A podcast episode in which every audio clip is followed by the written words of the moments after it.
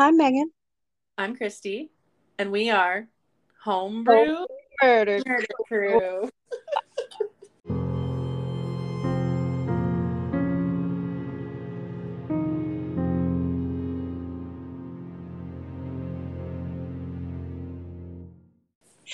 Obviously, coming at you remote. Oh boy. Wow. Even as two of us, we can't even figure it I out. know, right? What a fail. What a fail. Do we have any true crime news? Um, not that I have seen. I haven't really been keeping abreast of the true crime news. I mean, last week we were finishing up holidays and everything with our anniversary, so Oh, I've lovely. been a little disconnected. Same here. Same. Yeah. Been a bit of a wild couple weeks. I've been Yeah. a little like like a lot going on in Calgary, Yeah. but nothing that I've actually like followed. So It's insane. Like one statistic I did come across was that as far as shootings go, um, Calgary's up double uh, by just this time this year than uh, they've seen over like five years. Oh Um, at the five year average, it's up double from the five year average or something like that, Yikes. which That is is just insane. And then they're attributing it to like gang gang violence and stuff like that, right? But they're they're saying that the issue is it's no longer like one side versus one side. It's that gang members are flip flopping. So it's kind of like it's just a fucking clusterfuck of bullshit, apparently. Oh my So, god. yeah. So it's like they'll like leave and join the other side or something like that, and it's oh my god, And then go back. Oh my god. chaotic. Yeah, like as if gang violence and gangs aren't chaotic as it is. Like just add a little light treason to it. Well, that's a fun fact for yeah. our listeners. So, the case that I've chosen to tell you guys about today, it's not confirmed as a crime. hmm It's just a mind fuck and a mystery. Okay. Are you familiar with Dyatlov Pass in Russia? Yeah. Oh yeah. So this I is just watched like I watched a show. Um, they mentioned it, but like I've I I listened to Morbid's podcast about it, and like I got so deep into that. Like it. Oh my god. Yeah, I was watching a show on like cryptids or something, and so Oh. they were talking about um, uh, the Yeti, and then Right. that that case came up. So Right, because that was one of the theories is that it's Yeah. the Yeti. So maybe that's one that we'll cover another time. It was the one that I was originally going to do, but I've gone so deep into that case that it would it I, I just couldn't put it together fast enough yeah, for today and it's also it would be longer than a microbrew because I've read books on it. I've seen all the documentaries. It's wild. But the case I'm bringing today, or the the I guess I'll call it a case, even though we're, we're still undetermined as whether Right. or not it's a crime, is uh they call it America's Dyatlov Pass. Oh, I'm already intrigued. The rabbit hole I went down on this one, there isn't a lot of information either, but it's Yeah. still like I'm gonna tell you this, and at the end, you're gonna be left with nothing but questions. Okay, I can't wait. So questions that I'm not gonna be able to answer. I need But- something to do tonight, so Yeah. I will go down a rabbit hole as well. All right. I'm taking you back today to Yuba County, California in 1978. okay. And- This case is about five young men Gary Mathias, who is 25, Jack Madruga, who's 30, Jackie Huett, who's 24, Theodore, we're going to call him Ted, Weiher, who's 32, and William, we're going to call him Bill Sterling, who's 29. All five of these men had met in a day program for mentally handicapped adults. Oh, Yes, because all five of them had developmental disabilities and they Yeah. were all high functioning, but they all still lived at home with their parents. They bonded over like a shared love of sports. yeah. Aside from their developmental disabilities, Gary Mathias also was diagnosed with schizophrenia. Oh, okay. But I'm going to start off by telling you that he was being treated for his schizophrenia and it was quoted in many, many articles that he had it under control at the time mm-hmm. when all of this happened. But we can discuss that after I tell you what happened. Okay. It was a Friday, February 24th, 1978. The five men who were a part of a basketball team named the Gateway Gators, which was supported by a local program for people with mental disabilities. Mm-hmm. The Gators were scheduled to play their first game in a tournament sponsored by the Special Olympics, where the winning team would win a trip to Los Angeles. And that game was supposed to take place take place on February 25th, so the next day. They were super excited, getting ready for their game the next day. They decided they wanted to go watch their the UC Davis basketball team play an away game mm-hmm. in the city of Chico. The five men piled into Jack Madruga's Mercury Montego and drove out to the city of Chico. So, according to Google Maps, Chico is roughly 56 minute drive from Yuba, Yuba okay. County. So they get into the car, they go to watch this game. It was being held at the Chico State University, and the game ended around 10 p.m. Following the game, the five men drove three blocks from the university to Bears Market, where the clerk remembered the five men com- coming in because they were slightly annoyed because they walked in like right as he was trying to close up for the night. Okay. uh, like you know what that was like, especially oh, when yeah. we were blockbuster, right? Like how annoying it was. People that were like sneak in right before we were closing. And I so, I'm like, I'm sorry, like just a sidebar. The other day I went to I went to Michael's because I just put M to bed and uh, I was like, I just need to get out of the house. I wanted to pick up some more yarn for crocheting, and so I was like, I got in there like 20 minutes before they closed, and I'm like, these guys fucking hate me right now. Everybody's sweeping their areas, and it's just me. Probably just like passing dirty looks every time yeah. you look away. Just Talking like over the radios to each other, like this fucking bitch has some nerve. Coming here at the right before close to get her yeah. yarn. Exactly. Oh uh, yeah. So the clerk definitely remembered them for that reason. Mm-hmm they he, the clerk even remembers that they purchased some milk and some snacks, which is a weird combination, but like some candy bars and stuff like that. Yeah. They seemed to be in like really good spirits. They were like really pumped up after the game, so they were super excited and they just bought their snacks and left. And that was the last that anybody saw of them that night. Okay. The following day, when the five men failed to return to their homes, their parents, um, becoming concerned, called the po- the police in Chico and reported them missing. They, based on the information their parents gave them with the mental disabilities and the the fact that you know they were really excited about this game and now they're not home and they're supposed to be starting this big tournament they went look they just they began looking for them like right away. No mm-hmm. not that like well you're gonna wait 24 hours bs like they're all adults too but still they just on it right? Right.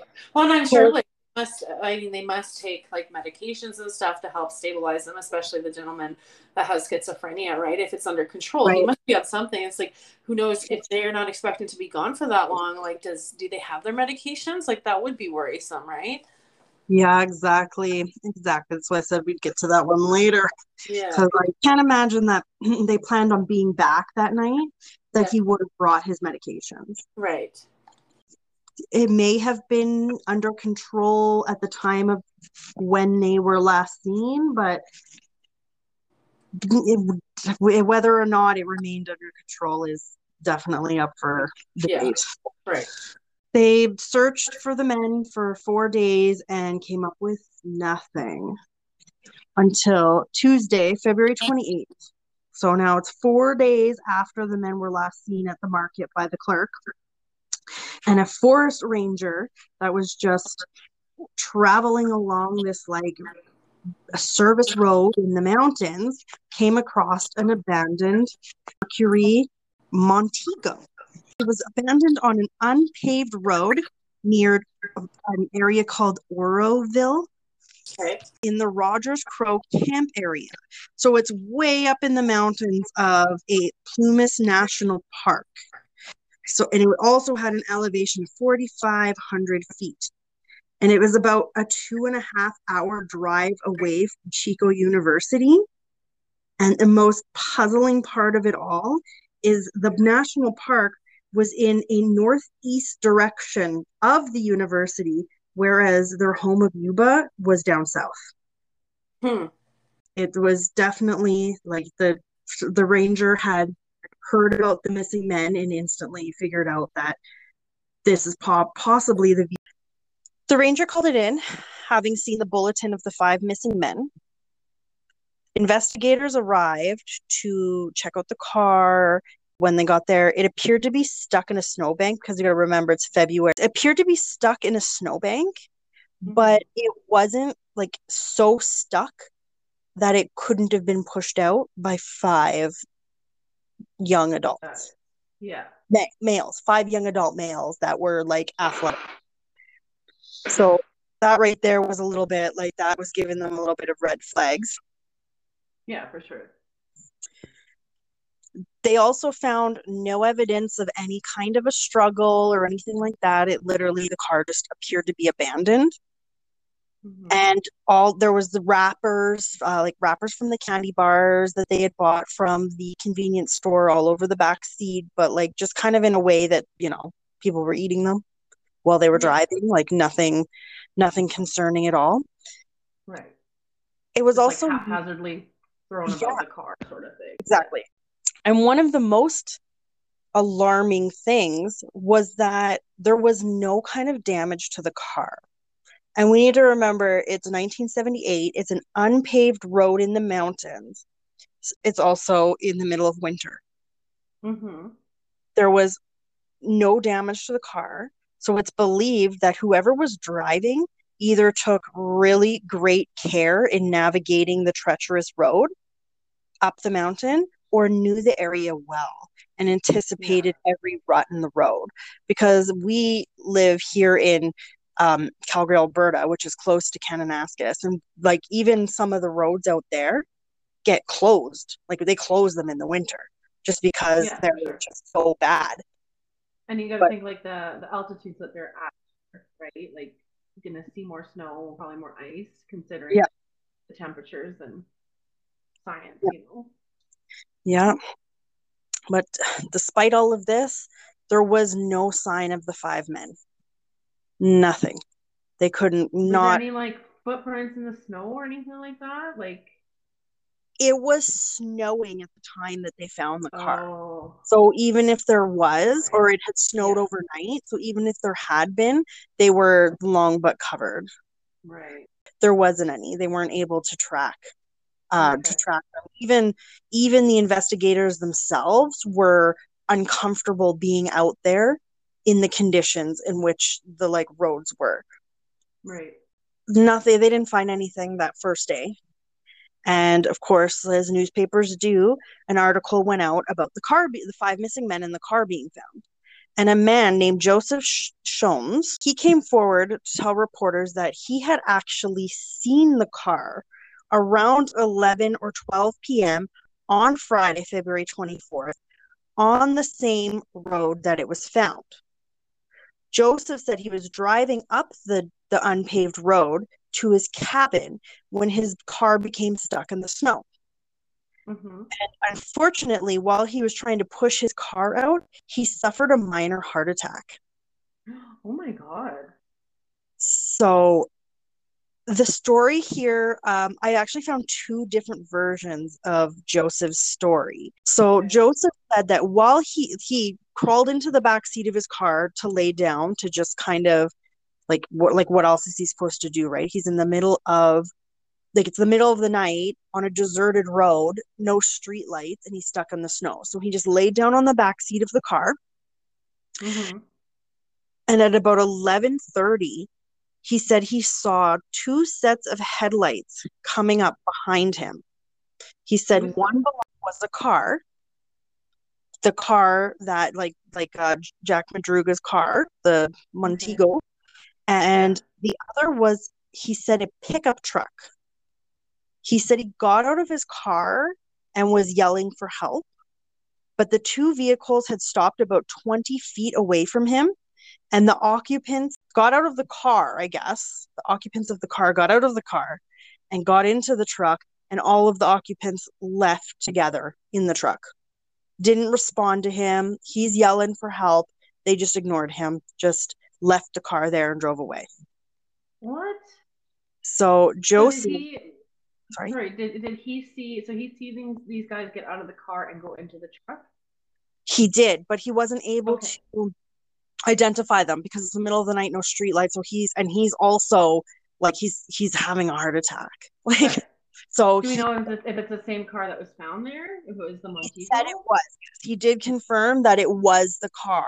Like he, the color of the car, everything matched. He also said it was a red truck, to be specific. But he wasn't able to like really like. They stopped about twenty feet away from him, so he wasn't able to really get a look of the people. Okay. Um, so he said that he spent the rest of the night in his car. Bef- but when when he was feeling better in the morning, he said he walked down the mountain to like to a like a like a, a cabin or like a convenience store or something to get help. And at the time, because of his own condition his own situation, he didn't think of the car. He didn't like nothing like it wasn't something that registered in him. He didn't mention it at the time. Mm-hmm. The second story that I was able to find is a little bit more suspicious. It's a little bit more bizarre.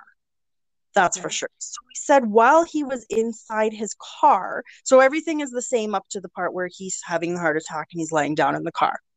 Mm-hmm. He said while he was laying in his car, he heard a whistling noise, like a man made whistling noise Mm-hmm. and saw what he thought were a group of men and a woman with a baby walking in the light of another vehicle in, of, of another vehicle's headlights. okay. Sean said that he called for help and the lights turned off and the whistling sound stopped. He said a few hours later, he saw flashlight beams outside his car and he called out for help again. But immediately the light went out and Sean stayed in his car until it ran out of gas. And then when he was feeling better, he walked eight miles down to get help. Passing Madruga's car on the way, he didn't think much about it because he was preoccupied with his own brush with death. And he didn't think about the car again until he heard about the disappearance. Okay. So the first version of the story I told you was one that I found in a lot of news articles, but apparently the second one is the one they're going with as the actual story that he told. Also, Like- can I just say, I mean, sir, you had a heart attack Yeah. overnight, and Yes. then you just casually get up the next day and you walk eight miles. Like, I Yeah. can't walk from the couch to the kitchen after like a few bottles of wine. I know. Succumb to my hangover. Like, Yeah. Let alone. So, I mean, if that's what happened, I mean, kudos, man. That's Yeah, it's the story is a little strange. And like Yeah.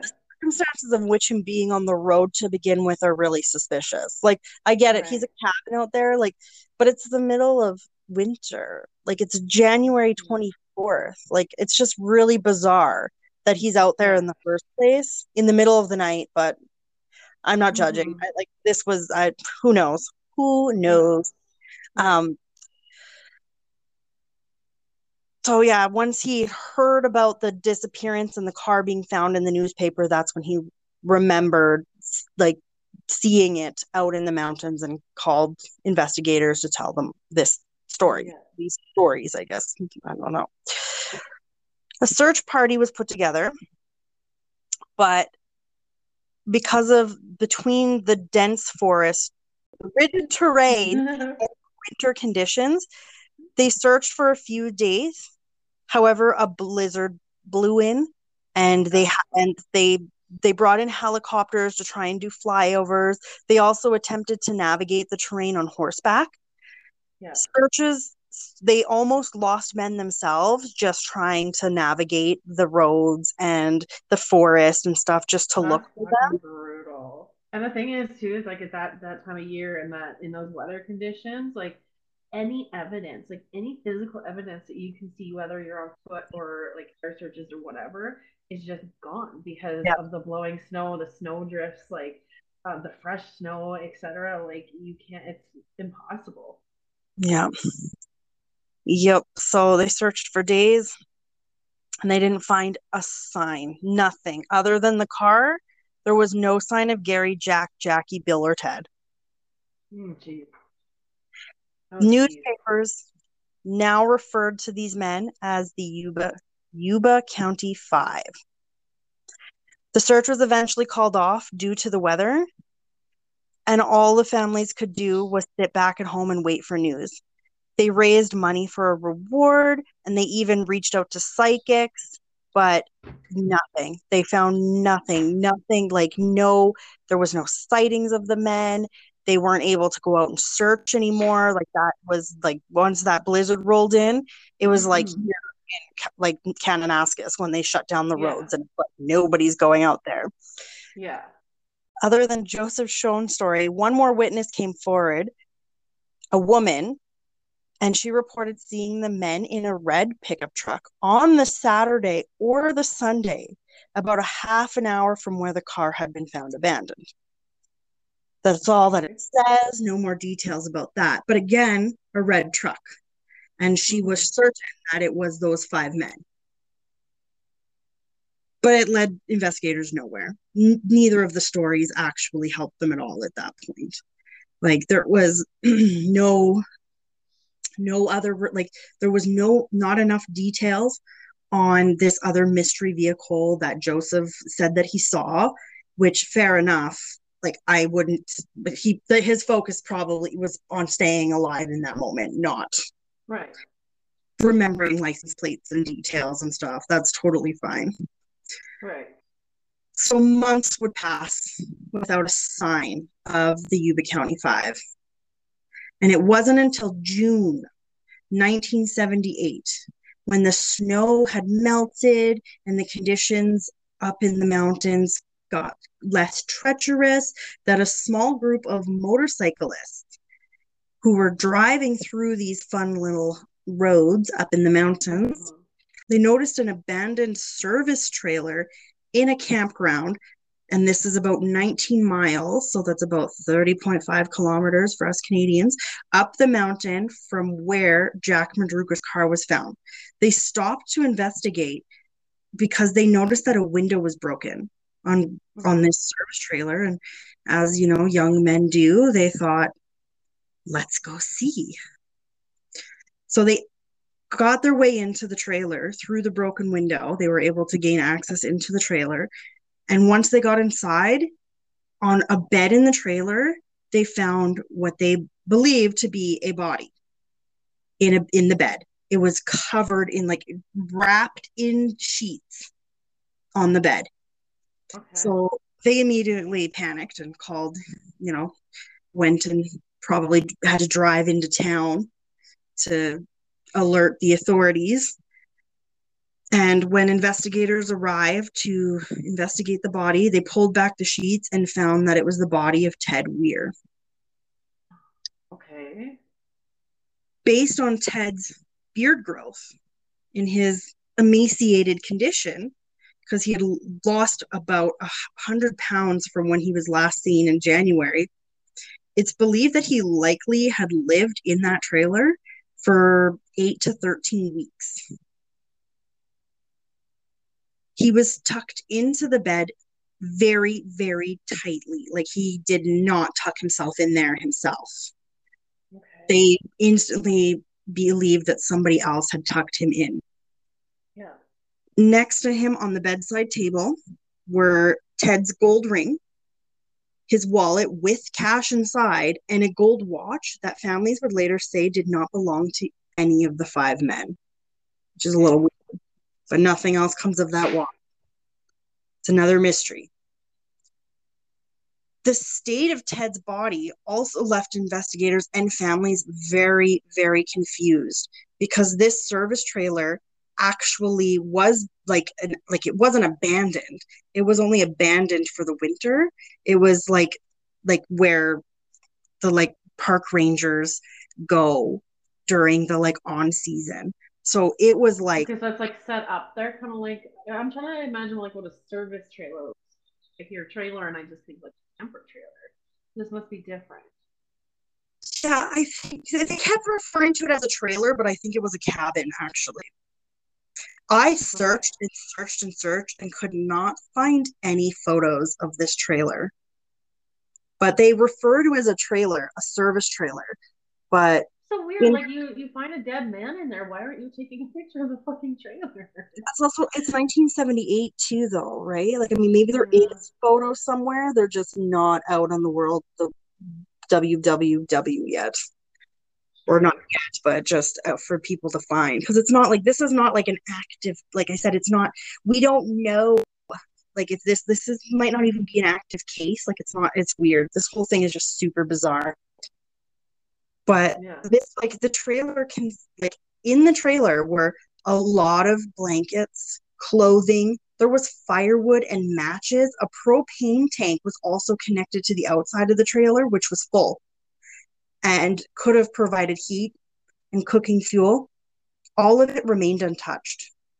No attempt to even start a fire or to even cover up the window that had been smashed for what they presumed for Ted and whoever else was with him to access the, the trailer. Mm-hmm. Yeah. There was also a storage shed outside, which contained months worth of rations, canned goods, a can opener, all of that. And all they found inside the trailer were 12 cans that had been opened. That is it. That was all that was touched. Oh. And by the looks of Ted, they assume that he may have not been eating it because he had lost a hundred pounds between. Well, they don't even know exactly when he had, it's like passed away, but it's a short period of time. Yeah. So search and rescue were brought in to search the area for the four remaining men. Joining the search efforts was Jackie Huett's and Bill Sterling's fathers. The next day, about a quarter mile away from the trailer, searchers found three wool blankets that they, you know, were pretty sure came from the service trailer and a Zippo lighter. They continued to search in that area when they stumbled across human remains. They found the remains of Jack Madruga and Bill Sterling. Something that I want to point out is that they weren't found going back down towards where they knew civilization was. They were further up the mountain, further into the woods. The two bodies were found on opposite sides of the of the service road to each other, and about 11.4 miles from the car, like where the car had been found. Okay. Jack Druga was said to have been. It's kind of gross. This is out of an article that I read, but his body was intact but badly decomposed. Okay. He lay he laid face up and his right hand was curled around his watch. I did find in some like some like other people writing articles about this, they said that it was his car keys that were in his hand. But I actually yeah. found in a 1978 article written for the Sacramento Bee that it was his watch that he was holding in his hand. Okay. Jack uh, Bill Sterling was found on the opposite side of the road as Jack Madruga, in a more wooded area. And he was found scattered over about 50 feet. There was nothing left of him but bones. Presumably he had been presumably he had been eaten by animals. Oh my god. It's strange Well, that they were only him? Like, I get that they're kind of like away from each other, but like, not that far. that it would just be, yeah, that it would just be him. That like, what? This is fucked. Yeah, not to mention that like service roads in the mountain are not two-way roads. This is one probably narrow little road yeah. on opposite sides of the road of each other. Like they're not that far away from each other. So on one side, he like one of them was intact and the other one was literally in pieces over a 50 50 feet area two days following the discovery of bill and jack's bodies. Just off the same road but much closer to the trailer jackie Huett's father who had joined the search effort found his own son's backbone along with a pair of ripped sorry levi sorry along with a pair of levi's jeans and ripped soles that's apparently the get theirs shoes that he recognized as his son's So he No literally- fucking way. yeah he found his own son's backbone Oh my god. and presumably eaten by animals he was also just bones an assistant sheriff for the Plumas County found a skull the next day, about a hundred yards downhill from the rest of the bones, which the family dentist would later use to identify the remains as Jackie Huett. Could you imagine how horrible? honestly, I'm yeah. I Like- wish you could see my face right now because like I'm just my mouth is just gaping wide. Like I don't I don't know what to say. I'm just like fucking blown away. Yeah. Bill Sterling's father was also there the day that they discovered his son's bones scattered over a 50 feet area, 50 foot area. Like, that's so horrible.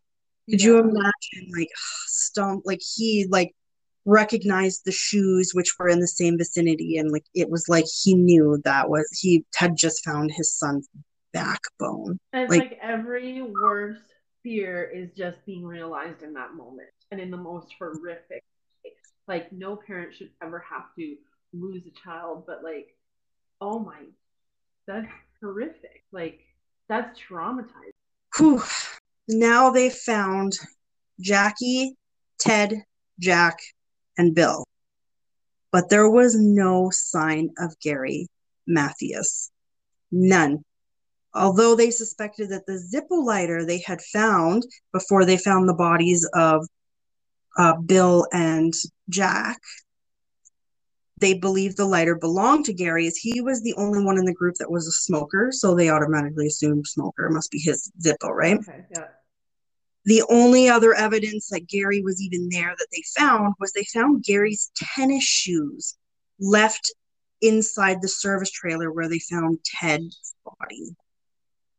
What? But they couldn't find Ted's leather shoes. So they suspect that Gary may have been the one that was eating the food in the trailer and the one that tucked Ted in. And though, and when he, when Ted succumbed to hit to the elements, I guess, because okay. yeah. autopsy showed that they all just succumbed to exposure, that he had Right. traded his tennis shoes for Ted's leather shoes and attempted to leave on foot. Okay, that makes sense. But to this day, no sign of Gary has ever been found. Not a bone, nothing. Not a not a shred of clothing, the leather shoes, nothing. He's just gone. Another thing that I should note is that it's the thing another thing that really puzzles and confuses investigators is that this service road had last been serviced. Like there was mm-hmm. literally somebody up there plowing the road the day Yeah. before the men went missing. And that was the last time that anybody was even scheduled to be up there until it reopened for the the, the spring. Right. So there was actually paths, like it was like three or four feet of snow, but there was actually paths to the service mm. trailer and to the other trailers and back down the mountain, like clear paths that had been plowed into the like road. So they like obviously they think that the men got out and attempted to go on foot and came across the the path up to the service trailer and that's how they ended up in the service trailer. Makes right. sense. But they don't believe they they're not sure like if they all made it to the trailer and if they did why they left why they didn't touch any of the supplies other than the 12 cans of like i don't know probably like beans or something right and then like i'm sorry because I, I pulled this up because i wanted to look at the pictures and stuff and the, there was a map so i wanted to get an idea and i see like but the trailer also had like heat to it but they yeah, didn't use that either yeah, so it's like they have all these amenities for them, but like for some reason they didn't make use of them. Yeah, they even had firewood. There was a stove in there, I guess, and they had matches. And they never even there was no signs that they even attempted to light a fire. Like it's just I just like because they're all high functioning. They like they're right. they have developmental issue like um disabilities.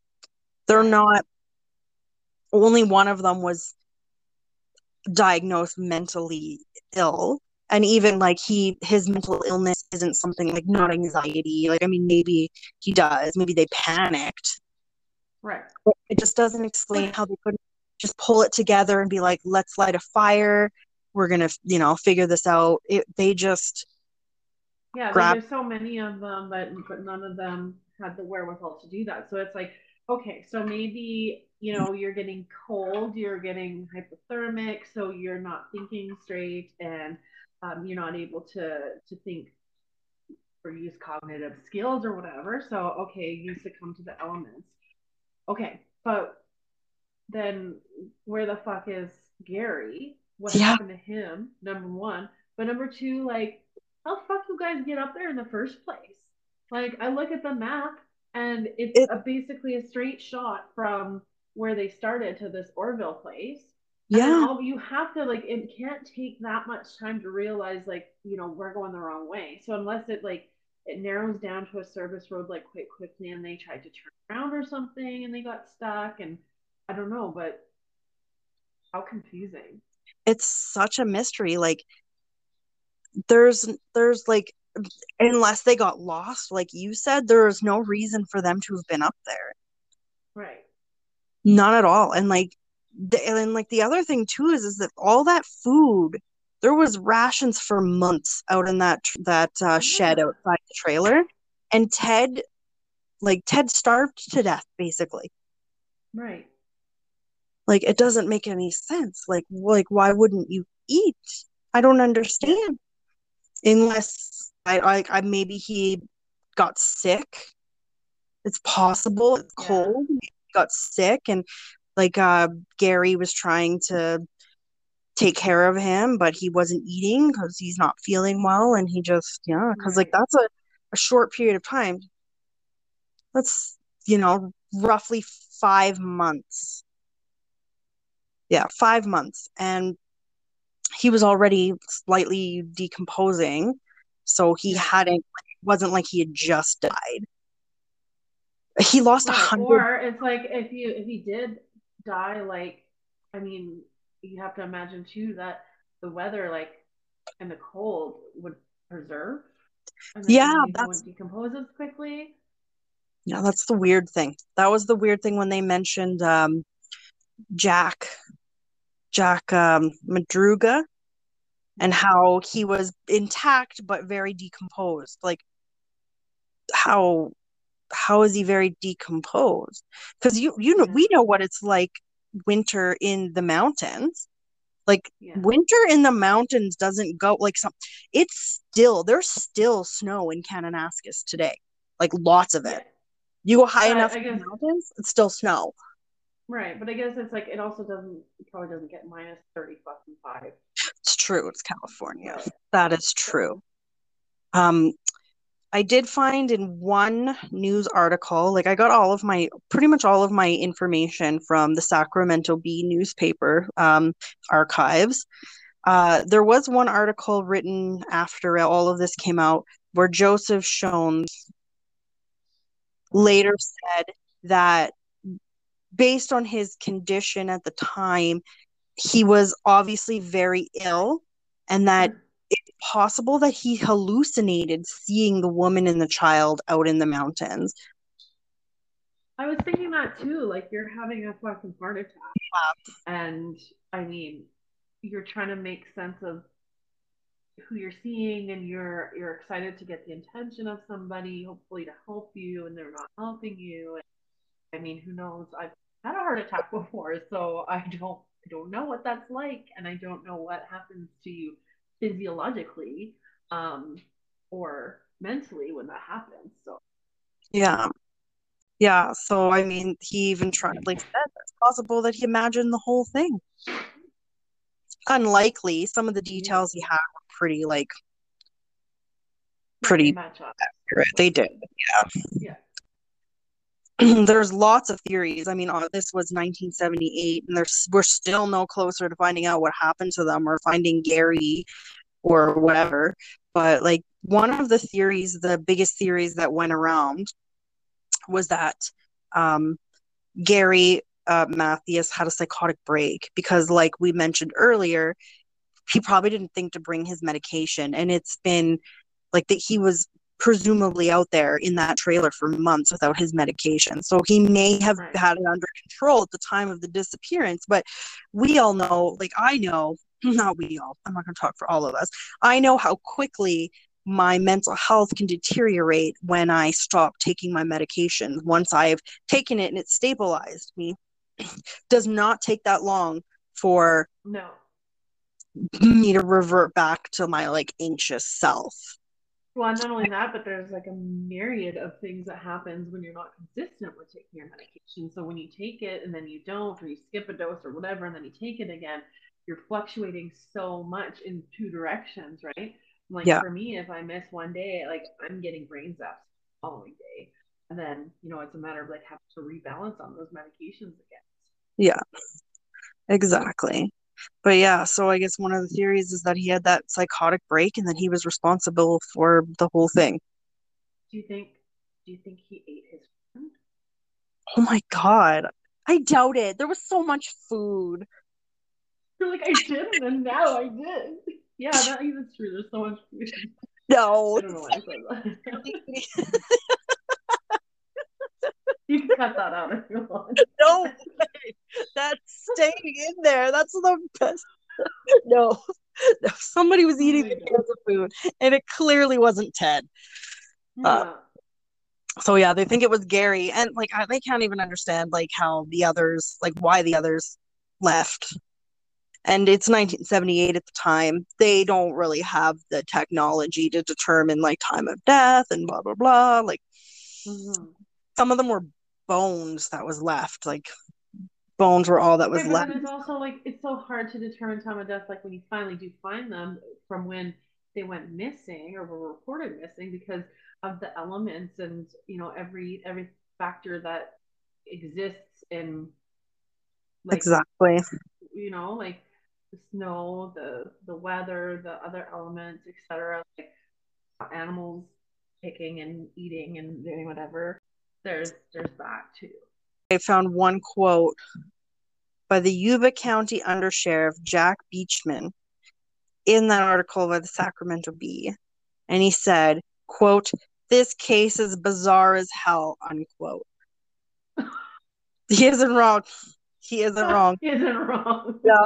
Even, well said, my man. Well even, said. Yeah, investigators, they've gotten they had nothing. Years and years later, in interviews they're they're like we still got nothing. Like we can't understand. We don't understand. The biggest part of the mystery is how they ended up there because like you just looked at the map and we will inc- will provide it on our show notes and in our social medias. It's like not quite opposite direction. Like they were supposed to be driving south back to Yuba and somehow they ended up going like northeast. Yeah. Up a mountain What? It's weird. This is like, why does all this bizarre shit happen in the woods, man? Yeah. This is my cryptid obsessed thinking right now. Um, but like, okay, so anything like, what's is there anything like latest about this? Nothing. They've got nothing. Nothing? They think that these guys just got lost and succumbed to the elements. So they never really investigated it as like the possibility that maybe a crime happened or whatever. It's just uh, like Gary still listed as a missing person, but that's that's it, Mhm. right? Like, where the fuck did he go? And then, okay, this red truck, he said that it, it was this Joseph guy who had the heart attack that had seen it. There was another person that saw that red truck with the men in it, or Uh yeah. Yeah, a woman said that she saw on Saturday, so the following day, which doesn't add up because it just doesn't make sense. what a mind fuck. It is a mind fuck because I literally like I searched so much and I couldn't find like anything new on this or any kind of like nothing. Nothing. Like there's no like all these questions. I just kept finding more and more questions and no answers to go with those questions. Ugh. And some of the articles that I found were like, oh man, And we got to remember that it's 1978. Um, just one sec.